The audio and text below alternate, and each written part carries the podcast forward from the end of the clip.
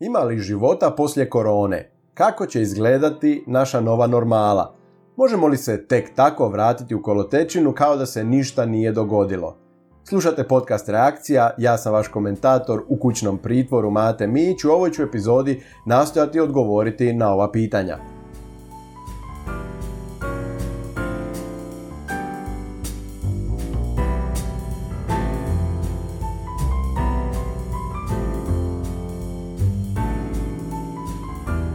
Podcast reakciju možete slušati putem YouTube-a, Deezera, Google podcasta, Apple podcasta i svih većih podcast platformi. Ako vam se sviđa ovo što radim, stisnite like, podijelite sa svojim prijateljima i pretplatite se. Nadam se da ste vi i svi vaši dobro u ovim teškim okolnostima, da se pridržavate mjera i preporuka stožera i da tako nastojite zaštititi sebe, svoje bližnje i širu zajednicu. Neke od tih mjera i preporuka svima nam teško padaju i meni i, i mojoj obitelji, ali to je tako, moramo ih se držati da bismo se zaštitili što prije e, prevladali ovaj veliki zdravstveni izazov. Pogotovo je teško držati se tih preporuka kad je e, lijepo vrijeme vani kao što je trenutno ovdje u Dalmaciji, ali moramo da bismo e, pobjedili ovu nevolju.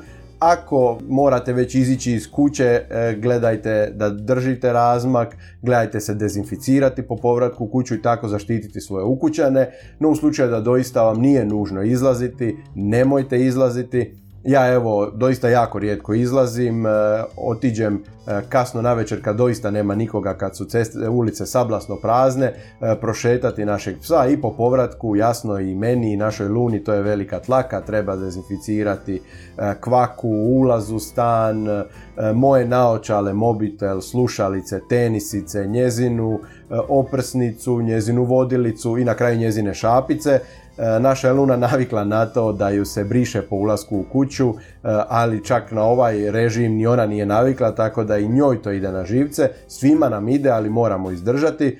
Postoji nekoliko različitih epidemioloških e, pristupa u ovakvim okolnostima. Naša se vlada, naš se stožer odlučio na ovaj i moramo se držati mjera i preporuka, nemamo drugog izbora, to je jedini način da zaštitimo sebe i svoje bližnje i da se što skorije vratimo u normalu.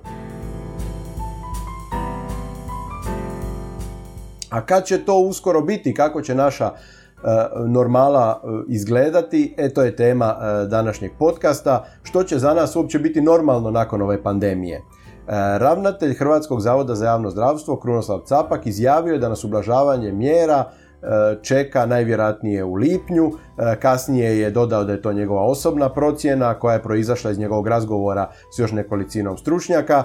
Ja ne mislim baš da je to tek njegova osobna procjena i da bi onda to postala e, glavna vijest u medijima na nacionalnoj razini. E, rekao bih e, da je to prije nešto na što nas pripremaju. Vidimo to iz nekoliko stvari, primjerice ove vladine izvanredne ekonomske mjere, ovaj prvi paket odnosi se na razdoblje od tri mjeseca, donesen je sredinom ožujka, dakle trajaće do sredine, eventualno kraja lipnja.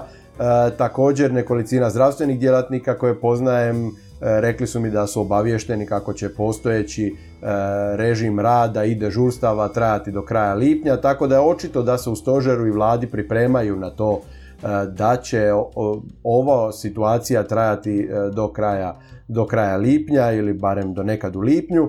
Svima je naravno jasno da će ljudi teško biti baš zatvoreni do lipnja i zato ministar Božinović sad pokušava malo ublažiti tu retoriku i govori kako traže prve opipljivije rezultate ovog e, novog režima, ovih novih mjera. E, ako se stvari krenu popravljati kroz neko razdoblje, razmišljat će o ublažavanju tih mjera, e, ali ne mogu reći točno kada, tako da ja bih rekao da se s lipnjem računa, ako situacija bude bolja, E, naravno će stožer i vlada gledati malo olabaviti jer je jasno da kako vrijeme prolazi ljudi će se toga sve manje držati. E, rekao bih da smo do uskrsa sigurni da će većina ljudi zadržati samo disciplinu, a nakon uskrsa kako bude dolazilo sve ljepše vrijeme, e, ljudi će sve više kršiti ove mjere, ne zato što su neodgovorni, nego zato što kako su naučili živjeti s tom opasnošću, tako za nju sve manje mare, da, zvuči onako paradoksalno, e, ali sjećam se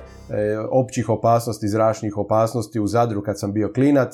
Na prvih nekoliko ljudi su panično reagirali, bježali kućama, sakrili se u podrum, e, tražili neki drugi zaklon, ali već nakon 7-8 puta što se zračna i opća opasnost oglasila, ljudi su počeli manje voditi računa i pokušali su u tim suludim, teškim okolnostima živjeti koliko toliko normalnim životom, pa mislim da će i sad e, imati isti pristup.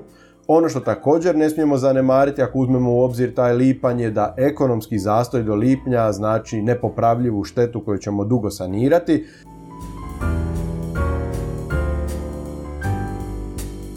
I kad god krenemo pričati o tim ekonomskim posljedicama ove pandemije e, i ovog režima zaštitnih mjera koje su uvedene, zagovornici potpune karantene E, obično u raspravu uvedu dilemu e, da je riječ o bira se život, odnosno zdravlje ili novac i onda naravno dignu sebe na moralni pijedestal i kažu eto oni su za zdravlje, e, nije ih briga za materijalna dobra, a ovi naravno koji spominju ekonomiju i težak udarac za naše gospodarstvo, oni su nekakvi materijalisti kojima ljudski životi ne znače puno.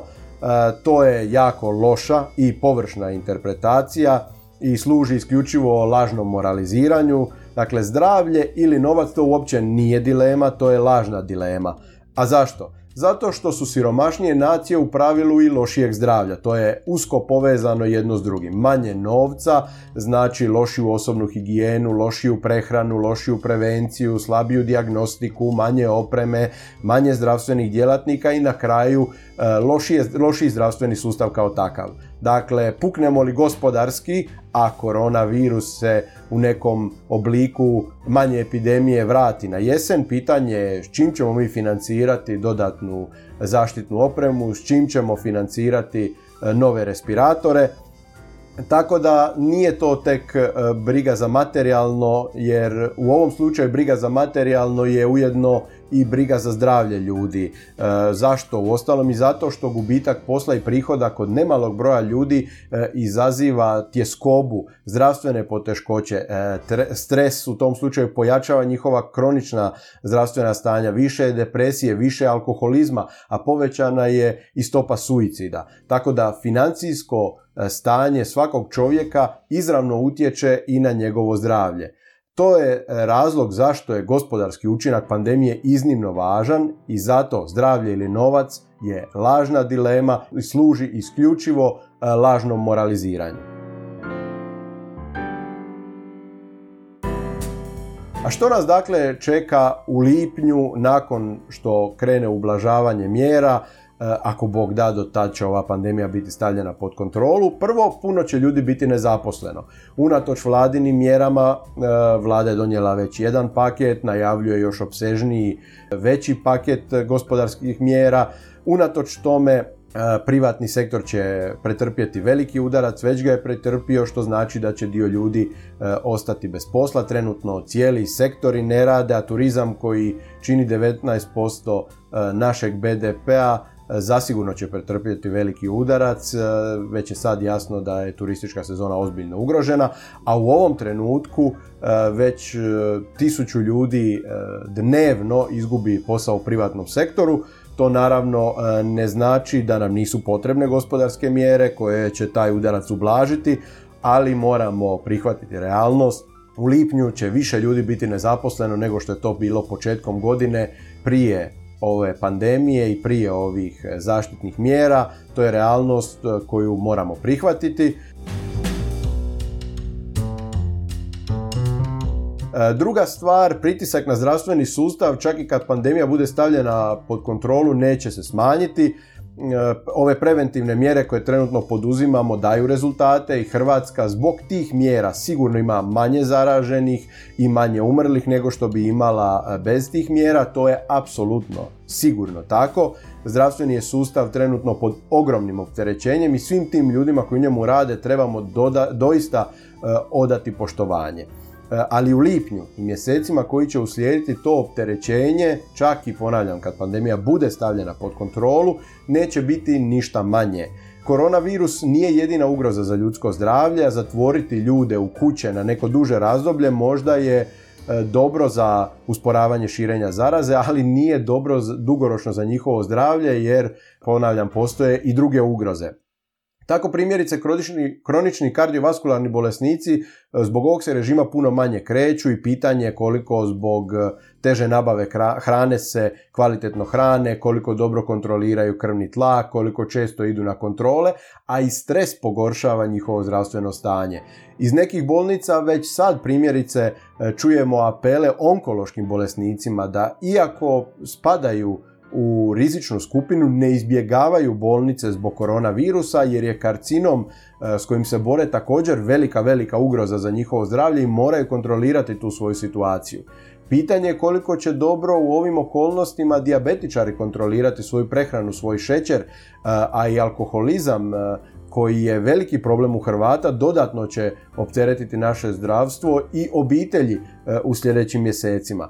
E, čovjek je, kao što sam već rekao, društveno biće i kad je zatvoren to e, ostavlja traga i na njegovom mentalnom zdravlju, tako da možemo očekivati veću pojavnost depresije i raznih psihičkih oboljenja, pa i povećanu stopu suicida. A ako uzmemo u obzir iskustva susjednih država koja već o tome izvještavaju, može se očekivati i povećana stopa obiteljskog nasilja. To su sve izazovi s kojima će se naš zdravstveni sustav morati nositi nakon što se obračunamo s koronavirusom. Dakle, u lipnju naš zdravstveni sustav neće odahnuti, čekaju ga samo izazovi drugčije prirode. Ono što će predstavljati dodatni izazov je da će zbog recesije to zdravstvo biti sve teže financirati.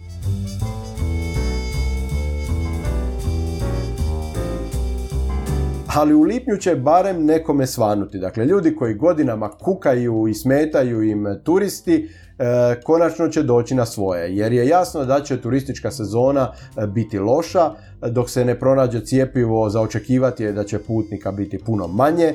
Uh, unatoč ekonomskoj neizvjesnosti ljudi žele putovati, vrlo vjerojatno će uh, nakon ovog uh, stresa i izolacije poželjeti negdje doista odmoriti dušu i odmoriti tijelo, ali pitanje je hoće li se osjećati dovoljno sigurnima dok se ne pronađe cijepivo i dok se u većini destinacija i zemalja pandemija nestaje pod kontrolu, a to može potrajati. Dakle, eventualno po sezona može udahnuti nešto života našem turizmu i to ja bih rekao isključivo preko privatnih iznajmljivača zato što hoteli, kampovi, sva mjesta na kojima se okuplja puno ljudi će ipak još uvijek e, zbog ove situacije trpjeti ozbiljne udarce, još uvijek će ljudima negdje biti u primisli e, da je bolje da ne putuju na mjesta i ne odsjedaju na mjestima kojima će biti jako puno ljudi.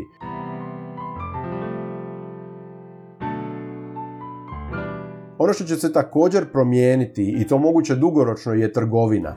E, višemjesečna izolacija e, uzrokovat će promjenu potrošačkih navika, već sad ljudi koji inače nisu imali naviku kupovati preko interneta ili se nisu osjećali dovoljno sigurnima kupovati preko interneta, prinuđeni su to činiti i pomalo se navikavaju na taj princip narudžbe preko interneta i onda bez kontaktne dostave, a gospodarski subjekti koji su bili skeptični prema internetskoj trgovini ili su smatrali da im ona samo e, uzima dodatne resurse, sad su bili prinuđeni ponuditi svoje proizvode i usluge na tržištu na takav način, dakle preko interneta i što ovo stanje bude duže trajalo, to će se biti teže vratiti na staro, to će i potrošači i prodavatelji shvatiti koje su prednosti ovog modela, tako da svi oni koji se oslanjaju dugoročno e, na trgovačke centre i na prodajne, prodajna mjesta, fizička prodajna mjesta, mogli bi e, kreiranjem novih potrošačkih navika primiti ozbiljan udarac.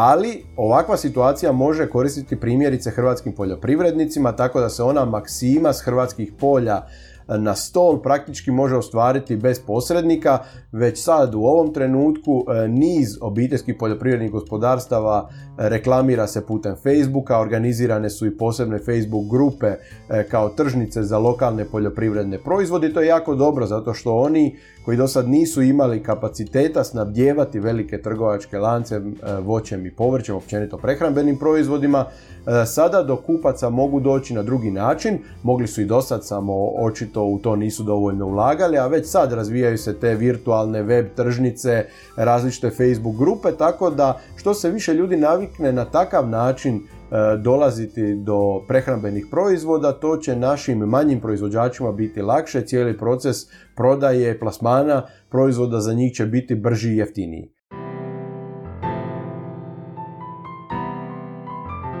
Ono što nas definitivno čeka u lipnju to su problemi za maturante. Znam da to e, na razini e, cijele nacije možda zvuči kao marginalan problem, ali tim mladim ljudima e, koji u ovom trenutku donose važnu životnu odluku, to je ozbiljan problem. Cijela školska godina je bila kaos, prvo smo imali štrajk učitelja, a sada i suspenziju nastave zbog korone, odnosno nastava se onda nakon nekog vremena počela održavati preko TV-a i interneta. Još uvijek se ne zna kako i kad će se provesti državna matura iz ministarstva najavljuju da imaju nekoliko scenarija, ali kako sad stvari stoje, maturantima neće biti lako pri upisu na fakultete i, na, i pri donošenju te važne e, odluke u životu.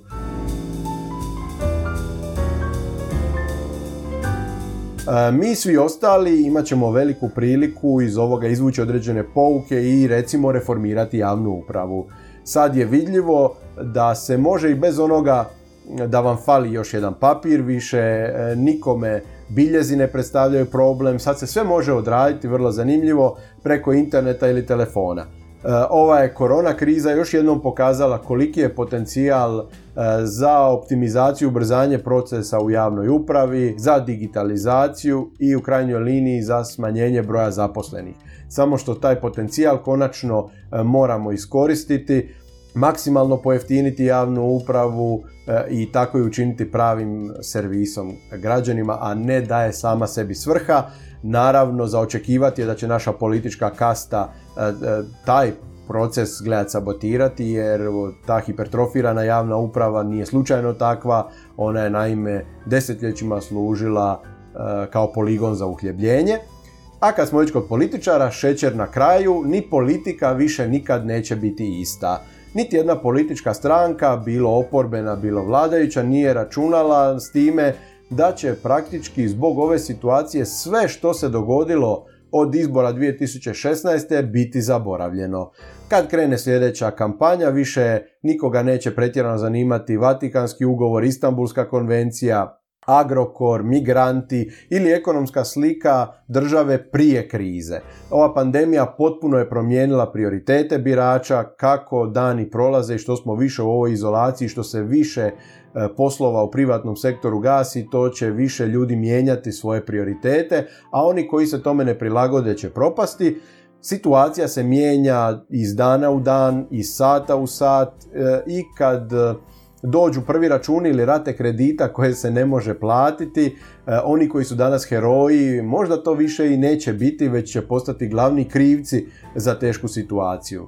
E, to je tako, živimo u teškim vremenima u kojima se e, mijenje javnosti brzo mijenja.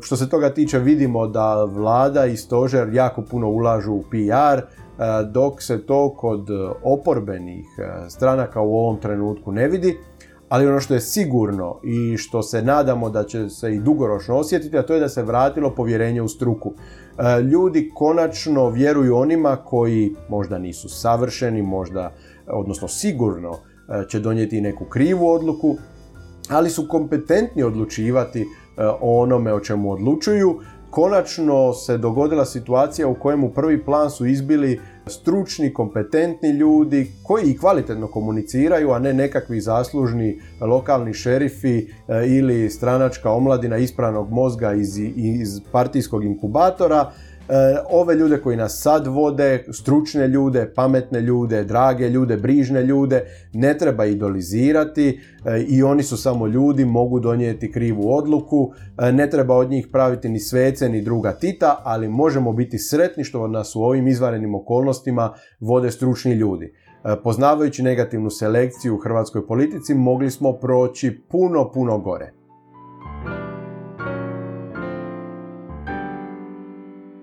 Pred nama su mjeseci neizvjesnosti, recesija, e, brojni zdravstveni izazovi, dakle ne samo oni prouzročeni koronavirusom, nego i oni prouzročeni dugotrajnom izolacijom.